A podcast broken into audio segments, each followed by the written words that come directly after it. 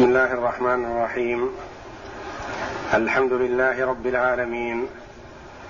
والصلاة والسلام على نبينا محمد وعلى آله وصحبه أجمعين. وبعد. أعوذ بالله من الشيطان الرجيم. ولا تكونوا كالذين خرجوا من ديارهم بطرا ورئاء الناس ويصدون عن سبيل الله. والله بما يعملون محيط. وإذ زين لهم الشيطان أعمالهم وقال لا غالب لكم اليوم من الناس وإني جار لكم. فلما تراءت الفئتان نكص على عقبيه وقال إني أرى ما لا ترون. نكص على عقبيه وقال إني أخاف الله. وإذ زين لهم الشيطان أعمالهم وقال لا غالب لكم اليوم من الناس وإني جار لكم. فلما تراءت الفئتان نكص على عقبيه وقال إني بريء منكم إني أرى ما لا ترون إني أخاف الله والله شديد العقاب. إذ يقول المنافقون والذين في قلوبهم مرض غر هؤلاء دينهم ومن يتوكل على الله فإن الله عزيز حكيم. فبعدما أمر الله جل وعلا عباده المؤمنين بهذه الصفات الحميدة التي يجب أن يتحلوا بها دائما وأبدا وخاصة عند قتال الكفار. نهاهم عن أن يتصفوا بصفات الكفار. فقال جل وعلا ولا تكونوا كالذين خرجوا من ديارهم. ولا تكونوا كالذين خرجوا من ديارهم. لا تكونوا مثلهم. من هم؟ الذين خرجوا من ديارهم هم كفار قريش. خرجوا من ديارهم خرجوا من ماذا؟ خرجوا من مكة. خرجوا من ديارهم بطرا ورئاء الناس ويصدون عن سبيل الله. متصفين بهذه الصفات بطرا ورئاء الناس ويصدون عن سبيل الله. المراد بالبطر ما هو؟ هو كفران النعمة. البطر كفران النعمة. فالله جل وعلا ينعم على عبده بنعمة من النعم ونعم الله جل وعلا كثيرة. وإن تعدوا نعمة الله لا تحصوها. ينعم على عبده بنعمة من النعم. فإن استعملها فيما يرضي الله واستعان بها على ما يقربه إلى الله ونفع بها إخوانه المسلمين فقد شكر هذه النعمة وحري أن تدوم هذه النعمة عنده ما دام حيا. لأن النعم تستدام بماذا؟ بالشكر. النعم تستدام بالشكر. فالله جل وعلا إذا أعطى عبده نعمة فإن شكرها استعان بها على طاعة الله ونفع بها إخوانه المسلمين فالله جل وعلا يديم عليه هذه النعمة لأنه قام بحقها. وأما إذا أعطى الله جل وعلا عبده نعمة من النعم نعمة المال نعمة الصحة نعمة الولد نعمة الجاه نعمة السمعة الطيبة والذكر الحسن فاستعملها في التطاول على عباد الله والتعاظم عليهم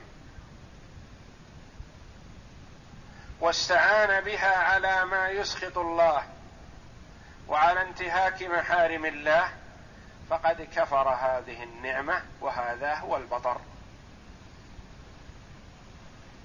وعلى سبيل المثال نعمة المال. إذا أعطى الله جل وعلا عبده نعمة المال فإن استعان به على ما يقرب إلى الله من الصدقات والبذل في وجوه الخير ونفع بها إخوانه المسلمين فالله جل وعلا يديم عليه هذه النعمة ويزيده منها لأن فعله هذا يعتبر شكر والله جل وعلا وعد ووعده حق في قوله جل وعلا وإذ تأذن ربكم لئن شكرتم لأزيدنكم ولئن كفرتم إن عذابي لشديد. وإذا استعان بهذه النعمة على معصية الله. أنفق في وجوه الفسق والفجور. زاد في الإنفاق من المباحات في غير وجهه. في تضييع المال فيما لا ينفع. فهذا يعتبر من كفران النعمة. وحري أن تزول عن العبد إذا كفرها. لأن النعمة تستدام بالشكر وتذهب بالكفران. ولا تكونوا كالذين خرجوا من ديارهم بطرا. كافرين لنعمة الله جل وعلا. ورئاء الناس يراءون ويقصدون بذلك مراءاه الناس بأن عندهم القدرة والقوة وعندهم الأموال وعندهم العدة من أجل أن تهابهم الناس. ويصدون عن سبيل الله يمنعون الناس عن الدخول في دين الله. فهم يقصدون هذه الأمور خرجوا لهذه الأمور. وهم في الأصل خرجوا لماذا؟ لمنع العير التي مع أبي سفيان من أن يأخذها محمد صلى الله عليه وسلم وصحبه.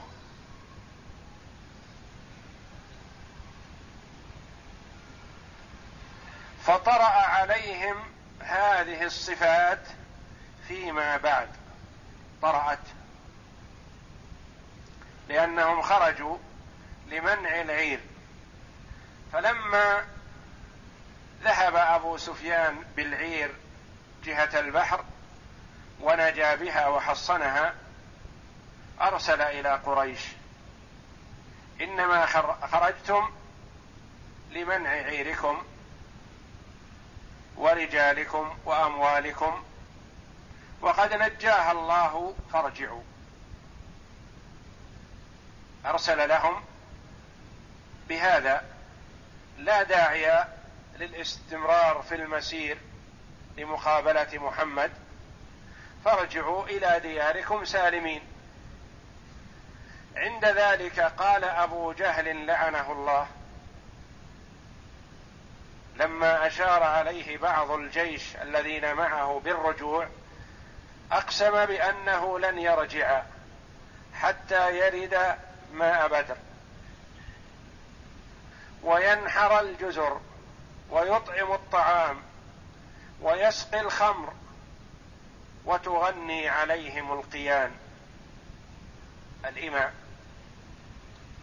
قال ويسمع الناس بمقامنا هذا فلا يزالون يهابوننا.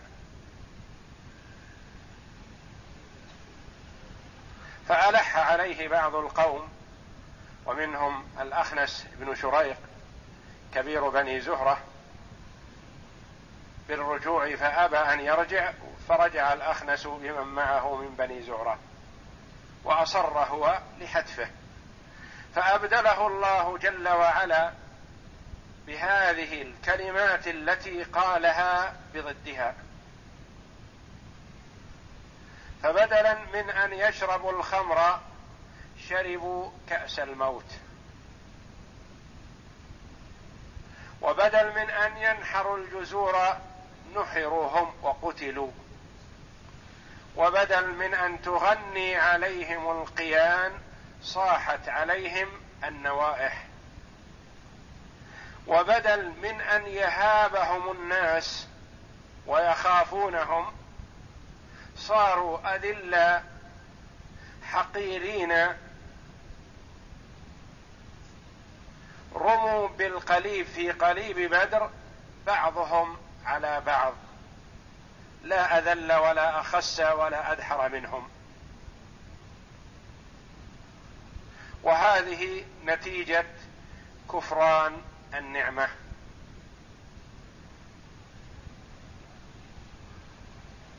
أبدلهم الله جل وعلا بكل كلمة قالها بطرا ورئاء الناس أبدلهم الله جل وعلا بضدها.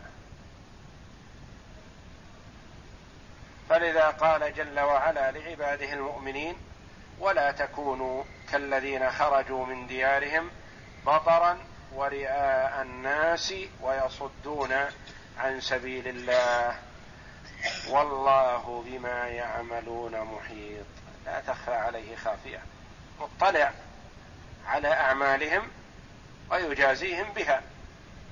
وقد عجل لهم شيئا من عذابهم في الدنيا بالقتل والخزي وما ادخره الله لهم في نار جهنم أعظم وافظع والله بما يعملون محيط. وإذ زين لهم الشيطان أعمالهم. اذكر يا محمد هذه النعمة من الله جل وعلا عليك بأن أخرجهم الله جل وعلا من ديارهم لتقتلهم في بدر. أخرجهم الله مع وجود بعض الموانع من خروجهم. فهم حينما جاءهم رسول أبي سفيان يطلب منهم الخروج لإنقاذ العير من محمد وصحبه عزموا على الخروج. فلما عزموا تراجعوا بعد ذلك وقالوا إن بيننا وبين بني بكر من الحرب والعدا ما هو معلوم. ونخشى إن خرجنا أن نكون في قبضتهم.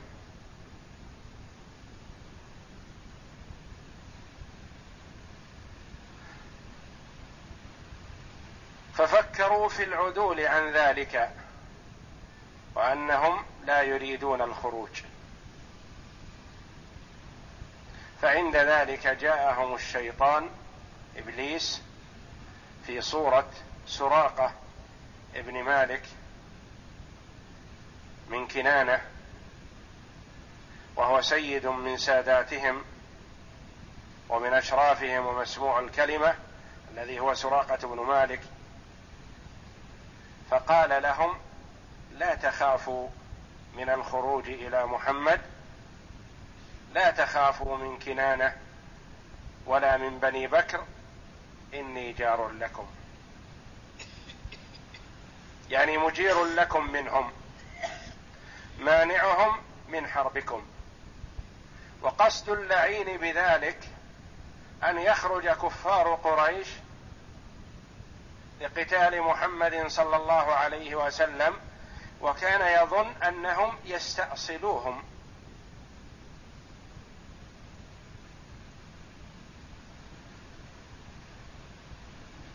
ومن المعلوم أن الله جل وعلا جعل للشياطين قدرة التشكل بصور شتى. فقد يأتي الشيطان في صورة رجل ورجل معروف. وقد يأتي في صورة حيوان قط أو كلب أو حمار. كما جاء إلى كفار قريش في صورة سراقة ابن مالك من أشراف بني كنانة.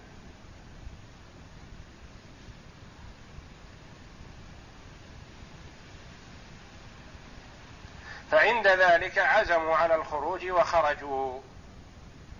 لما وجدوا الجوار من بني بكر خرجوا.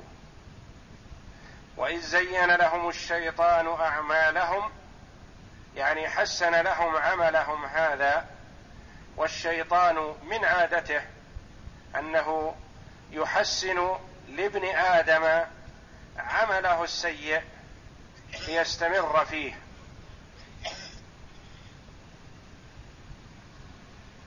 كما قال الله جل وعلا أفمن زين له سوء عمله فرآه حسنا. فزين لهم عملهم هذا ورغبهم فيه وأزال ما علق في نفوسهم من الخوف ممن سيمرون بهم من قبائل العرب. فخرجوا عند ذلك. لحكمة يريدها الله جل وعلا. وقال لا غالب لكم اليوم من الناس. لن يغلبكم محمد وأنا جار لكم من القبائل الأخرى. ومانع لهم من حربكم. وإني جار لكم.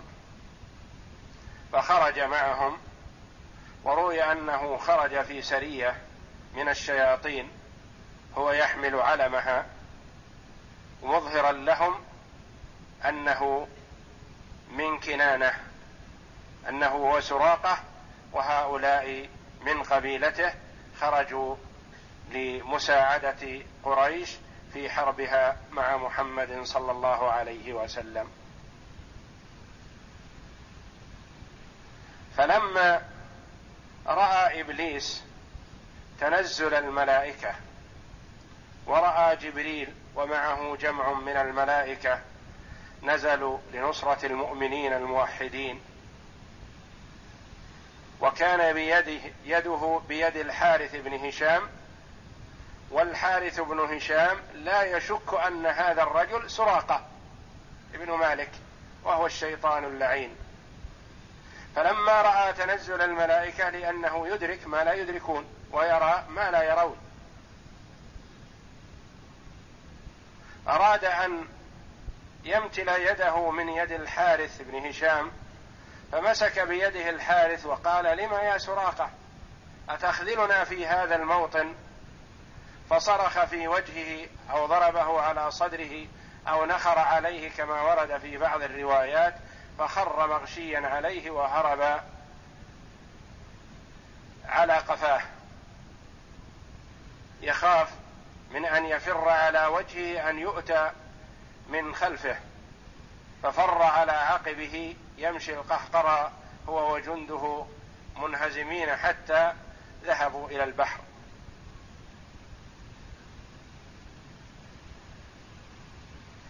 وتحدث الناس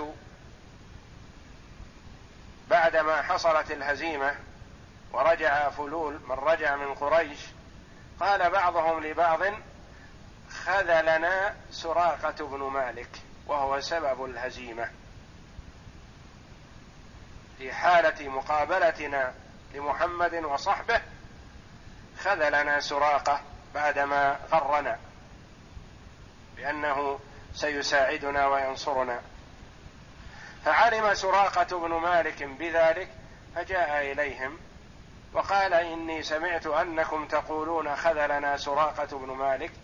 والله ما سمعت عن خروجكم حتى علمت هزيمتكم.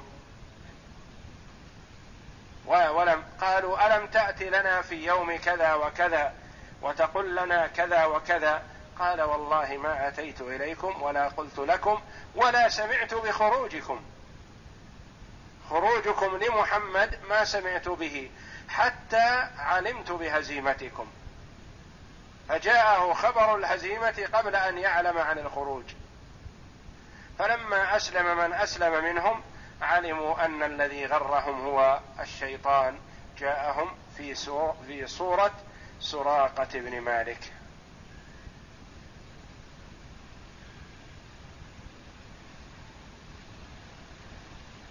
وفي هذا يبين الله جل وعلا لعباده هذه النعمة للمؤمنين وهذا الخذلان للكفار في قوله وإذ زين لهم الشيطان أعمالهم. زين بمعنى حسن. وجعل عملهم هذا حسنا يندفعون إليه. وإذ زين لهم الشيطان أعمالهم وقال لا غالب لكم اليوم من الناس وإني جار لكم. والجار هو المجير المانع يعني أمنع من أراد حربكم من بني بكر. وإني جار لكم. فلما تراءت يعني تراءت الفئتان رأت هذه الفئة الفئة الأخرى والفئة الأخرى رأت هذه الفئة. تراءى جمع المسلمين مع جمع الكفار. فلما تراءت الفئتان يعني كل فئة ترى الأخرى قربت منها للقتال. فلما تراءت الفئتان نكص على عقبيه. رجع القهقرى رجع على خلفه. يخاف أن يأتيه سهم من ورائه فرجع وهو ينظر. وقال إني بريء منكم. وهذه عادته الخبيث عادة اللعين هكذا. يحسن للمرء الشر فإذا أوقعه فيه تخلى عنه وجعل في قلبه الندم والحسرة لأنه عدو. ويحاول من ابن آدم من بني آدم على العموم أن يضلهم. نكص على عقبيه وقال إني بريء منكم. لا أساعدكم ولا أنفعكم بشيء. إني أرى ما لا ترون. إني بريء منكم. تبرأ أولا منهم وبين أنه يرى ما لا يرونه. وقد صدق في هذا لأنه رأى ماذا؟ رأى الملائكة. وهم لا يرونها. إني أرى ما لا ترون إني أخاف الله. وكذب في هذا. فهو لا يخاف الله وإنما يخاف من من أن يقتل مع أنه وعد من رب العزة جل وعلا بأنه من المنظرين. موعود من الله جل وعلا بأنه من المنظرين. لكن كيف خاف ذلك مع الوعد السابق؟ قيل إنه في هذه الحالة نسي وعد الله السابق بأنه سينظره. ذهل فخاف من القتل. خاف من جبريل ومعه جمع من الملائكة عليهم الصلاة والسلام. إني أخاف إني بريء منكم إني أرى ما لا ترون إني أخاف الله. والله شديد العقاب. والله شديد العقاب. هذه قال بعض المفسرين إنها من تمام كلامه الذي حكاه الله جل وعلا عنه. قال إني أخاف الله لأن الله شديد العقاب لمن أراد جل وعلا عقابه. وقيل قال بعض المفسرين إن كلام إبليس انتهى ما حكاه الله جل وعلا عنه انتهى عند قوله إني أخاف الله. والله شديد العقاب. هذا ختم للآية من الله جل وعلا بأنه شديد العقاب لمن أراد عقابه. وشديد بمعنى عظيم وقوي.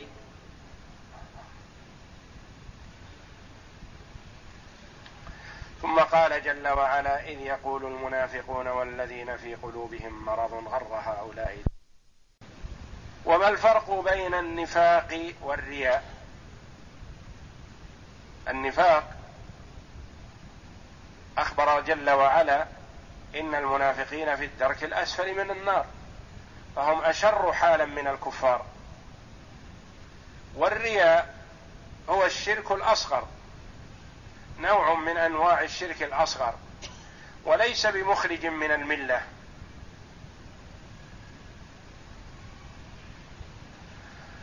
فالفرق بين الرياء والنفاق أن النفاق هو إظهار الإيمان مع إبطان الكفر. هذا نفاق.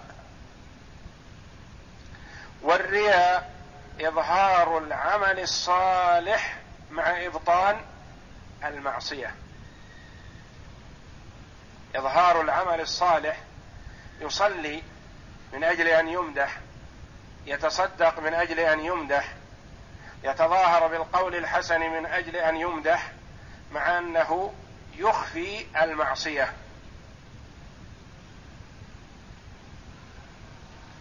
إذ يقول المنافقون والذين في قلوبهم مرض المراد بالمرض هنا الشك. ويأتي المرض بمعنى الشك. والزيغ عن الصراط المستقيم. ويأتي المرض بمعنى الهم بالمعصية والوقوع فيها.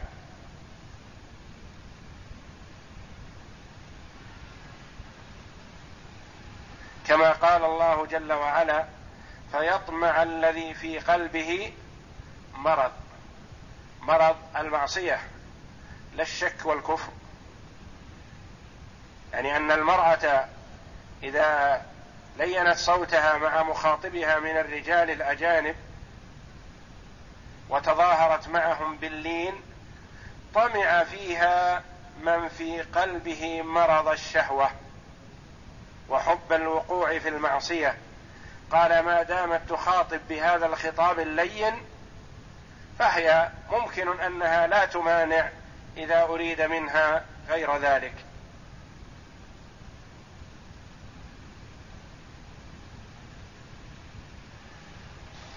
وإذ يقول المنافقون والذين في قلوبهم مرض غر هؤلاء دينهم. من المراد بهؤلاء الذين في قلوبهم مرض؟ المنافقون. قيل المنافقون في المدينة الذين أسلموا بعد لأن النفاق في المدينة كثر بعد وقعة بدر.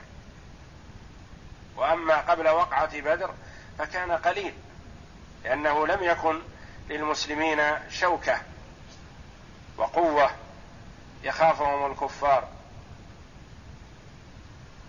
فكثر النفاق في المدينة بعد موقعة بدر. قيل المراد بالمنافقين الموجودين في المدينة ومن في قلبه مرض موجودون في مكة. وقيل الكل في مكة أناس كانوا تكلموا بكلمة الإسلام لكن لم يتمكن الإيمان في قلوبهم فخرجوا مع كفار قريش لوقعة بدر. ثم لما رأوا قلة المسلمين وضعفهم وكثرة الكفار وقوتهم قالوا هؤلاء القلة محمد وصحبه غرهم دينهم. اغتروا بدينهم فخرجوا لمقابلة من لا قبل لهم به. خرجوا لمقابلة أناس أكثر منهم عددا وأقوى عدة فما دفعهم لذلك الخروج إلا الاغترار بدينهم. غرهم دينهم قادهم إلى ما فيه هلاكهم. قالوا ذلك يظنون أن الغلبة بالكثرة وأن النصر مع قوة العدة والحقيقة أن الأمر ليس كذلك وإنما النصر بيد الله. وإذ يقول المنافقون والذين في قلوبهم مرض غر هؤلاء دينهم. ومن يتوكل على الله فالنصر من عند الله جل وعلا. لا بالكثرة ولا بالعدة. ومن يتوكل على الله فإن الله عزيز حكيم. قوي جل وعلا من العزة والغلبة فهو لا يغالب.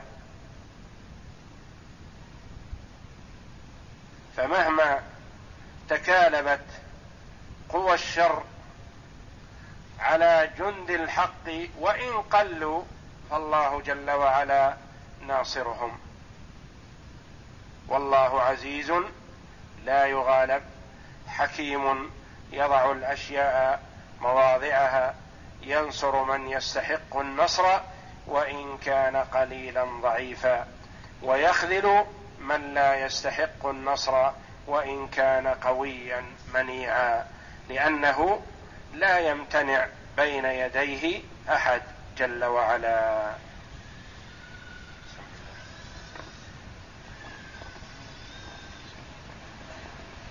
أعوذ بالله من الشيطان الرجيم. ولا تكونوا كالذين خرجوا من ديارهم بطرا ورئاء الناس ويصدون عن سبيل الله والله بما يعملون محيط وإذ زين لهم الشيطان أعمالهم وقال لا غالب لكم اليوم من الناس وإني جار لكم فلما تراءت الفئتان نكص على عقبيه وقال إني بريء منكم إني أرى ما لا ترون إني أخاف الله والله شديد العقاب. إذ يقول المنافقون والذين في قلوبهم مرض غر هؤلاء دينهم ومن يتوكل على الله فإن الله عزيز حكيم. قال العماد بن كثير رحمه الله يقول تعالى بعد أمره المؤمنين بالإخلاص في القتال في سبيله وكثرة ذكره ناهيا لهم عن التشبه بالمشركين في خروجهم من ديارهم بطرا أي دفعا للحق ورئاء الناس وهو المفاخرة والتكبر عليهم كما قال أبو جهل لما قيل له إن العير قد نجا إن العير قد نجا فارجعوا. فقال لا والله لا نرجع حتى نرد ماء بدر وننحر الجزر ونشرب الخمر وتعزف علينا القيان. وتتحدث العرب بمكاننا فيها يومنا أبدا. فانعكست وتتحدث العرب بمكاننا فيها يومنا أبدا.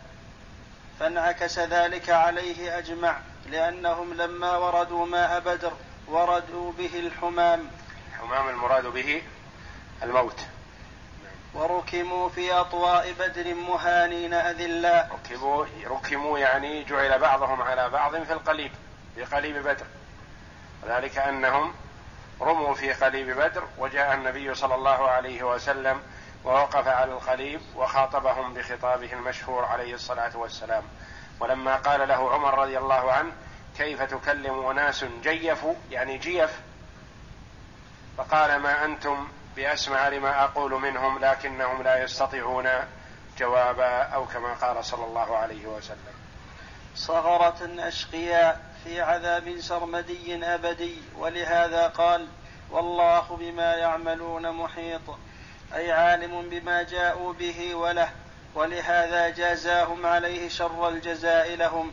قال ابن عباس ومجاهد وقتاده والضحاك والسدي في قوله تعالى ولا تكونوا كالذين خرجوا من ديارهم بطرا ورئاء الناس قالوا هم المشركون الذين قاتلوا رسول الله صلى الله عليه وسلم يوم بدر وقال محمد بن كعب لما خرجت قريش من مكة إلى بدر خرجوا بالقيان والدفوف فأنزل الله قيان الإماء لتغنيهم.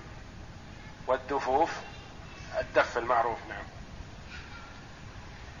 خرجوا بالقيان والدفوف فأنزل الله ولا تكونوا كالذين خرجوا من ديارهم بطرا ورئاء الناس ويصدون عن سبيل الله والله بما يعملون محيط.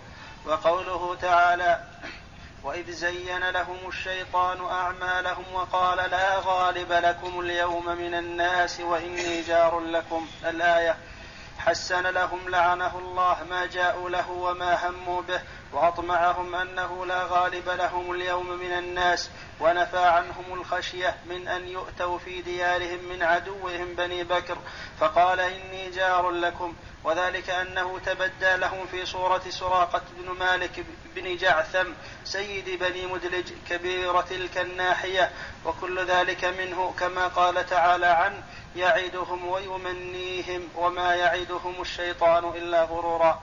قال ابن جر قال ابن جريج قال ابن عباس في هذه الآية لما كان يوم بدر سار إبليس برايته وجنوده مع المشركين وألقى في قلوب المشركين أن أحدا لن يغلبكم وإني جار لكم. فلما التقوا ونظر الشيطان إلى إمداد الملائكة نكص على عقبيه.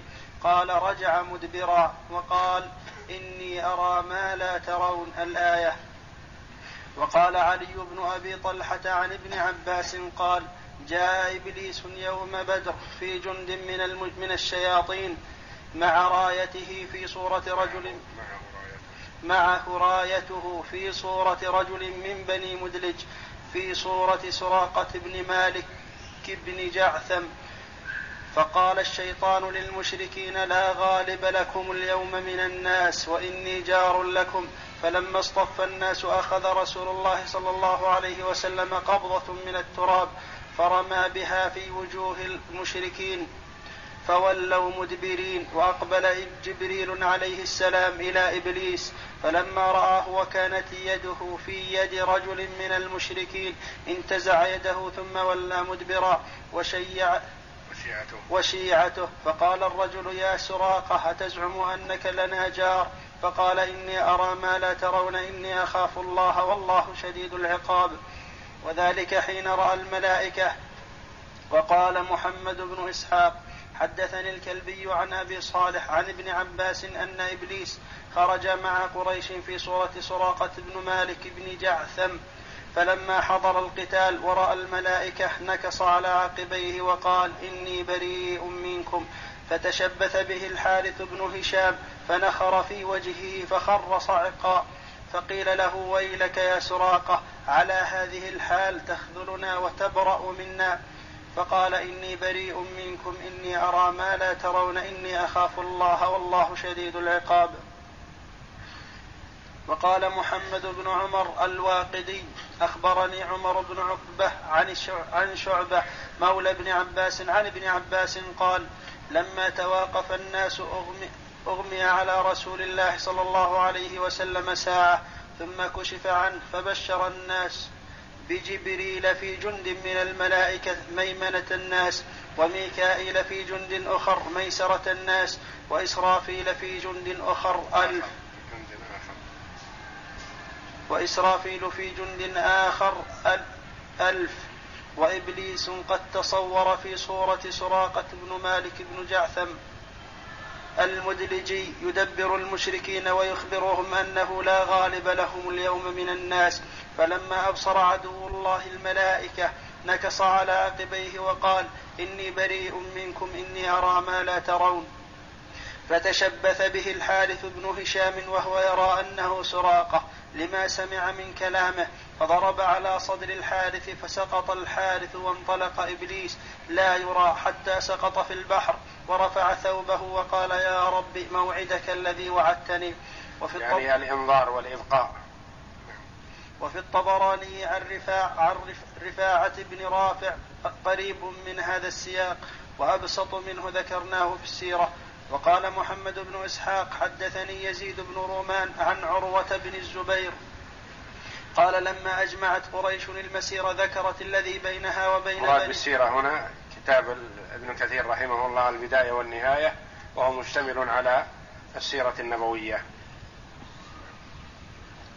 قال لما أجمعت قريش المسير ذكرت الذي بينها وبين بني بكر من الحرب فكاد ذلك أن يثنيهم فتبدى لهم إبليس في صورة سراقه بن مالك بن جعثم المدلجي وكان من أشراف بني كنانة فقال أنا جار لكم أن تأتيكم كنانة بشيء تكرهونه فخرجوا سراعا.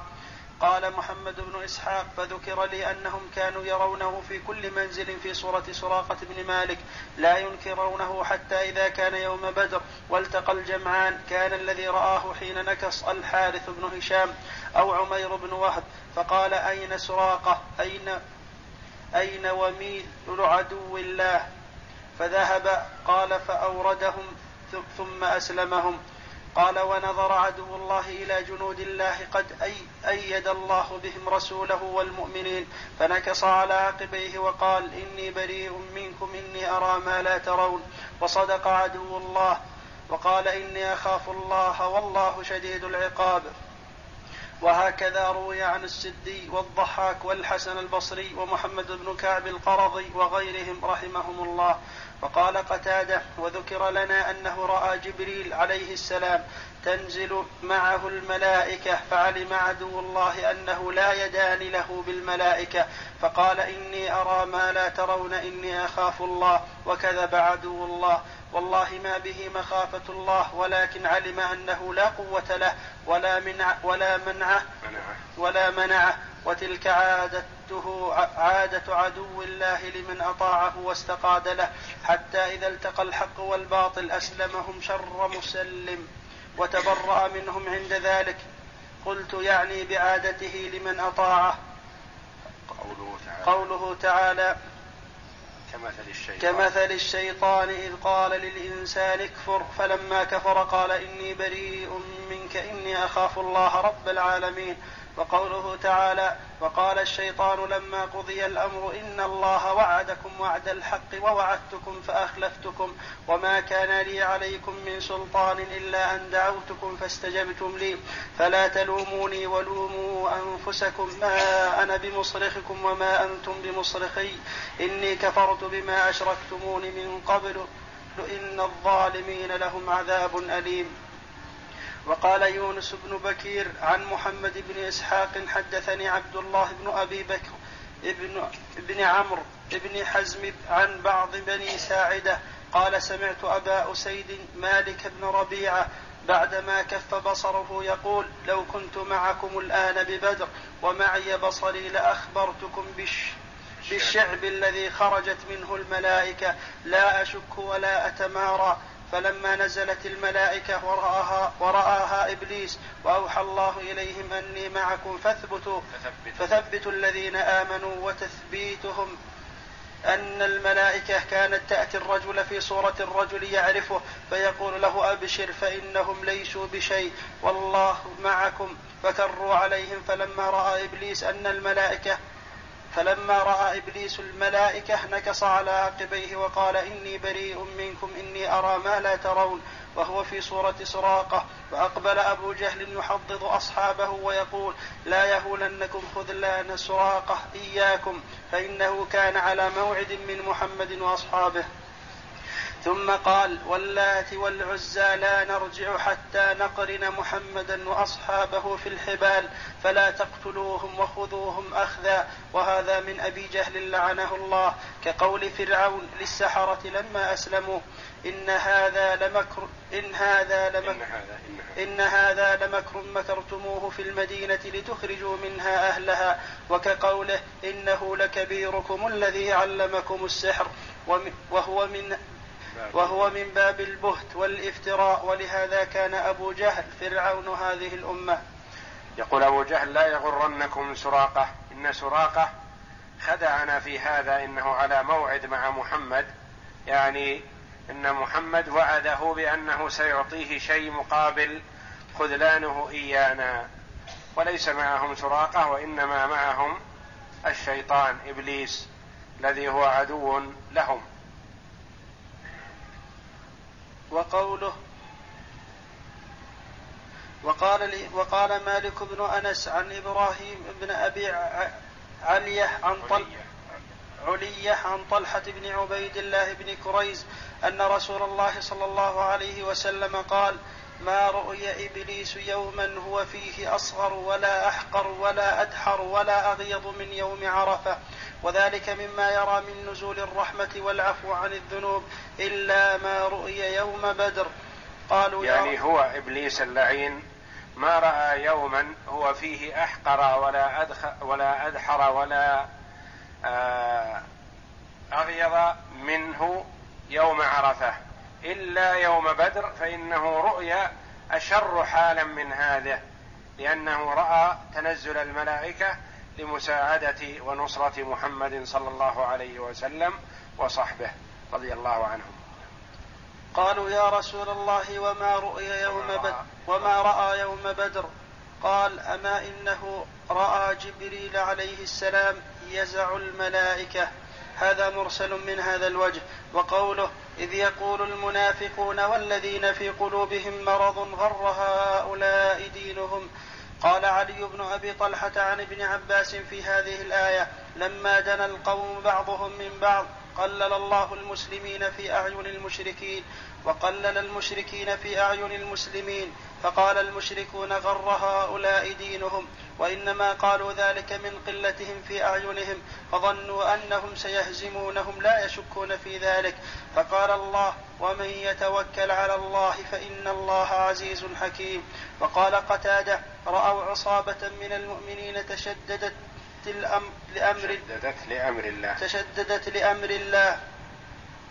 وذكر لنا أن أبا جهل عدو الله لما أشرف على محمد صلى الله عليه وسلم وأصحابه قال والله لا يعبد الله, لا يعبد الله. والله لا يعبد الله بعد بعد اليوم. ظنا منه أنه سيقضي على محمد وصحبه وتنتهي عبادة الله. ورد الله جل وعلا كيده في نحره. قسوة وعتوا وقال ابن جريج في قوله إذ يقول المنافقون والذين في قلوبهم مرض هم قوم كانوا من المنافقين بمكة قالوه يوم بدر وقال عامر الشعبي كان ناس من أهل مكة قد تكلموا بالإسلام فخرجوا مع المشركين يوم بدر فلما رأوا قلة المسلمين قالوا غر هؤلاء دينهم فقال مجاهد تكلموا بالإسلام يعني دخلوا في الإسلام ولم يتمكن الإيمان من قلوبهم. وقال مجاهد في قوله عز وجل إذ يقول المنافقون والذين في قلوبهم مرض غر هؤلاء دينهم قال فئة من قريش قيس بن الوليد بن المغيرة وأبو قيس بن الفاكه ابن المغيرة والحارث بن زمعة بن الأسود ابن عبد ابن المطلب وعلي بن أمية بن خلف والعاص بن منبه بن الحجاج خرجوا مع قريش من مكة وهم على الارتياب فحبسهم ارتيابهم. فلما رأوا قلة أصحاب رسول الله صلى الله عليه وسلم قالوا غر هؤلاء دينهم حتى قدموا على ما قدموا عليه مع قلة عددهم وكثرة عدوهم. وهكذا قال محمد بن إسحاق بن يسار سواء. وقال ابن جرير حدثنا محمد بن عبد الأعلى حدثنا محمد بن ثور عن مح عن معمر عن الحسن في هذه الآية قال هم قوم لم يشهدوا القتال يوم بدر فسموا منافقين. قال معمر وقال بعضهم هم قوم كانوا أقروا بالإسلام وهم بمكة فخرجوا مع المشركين يوم بدر فلما رأوا قلة المسلمين قالوا غر هؤلاء دينهم. وقوله ومن يتوكل على الله أي يعتمد على جنابه فإن الله عزيز أي لا يضام من التجأ إليه فإن الله عزيز منيع الجناب عظيم السلطان حكيم في أفعاله لا يضعها إلا في مواضعها فينصر من يستحق النصر ويخذل من هو أهل لذلك.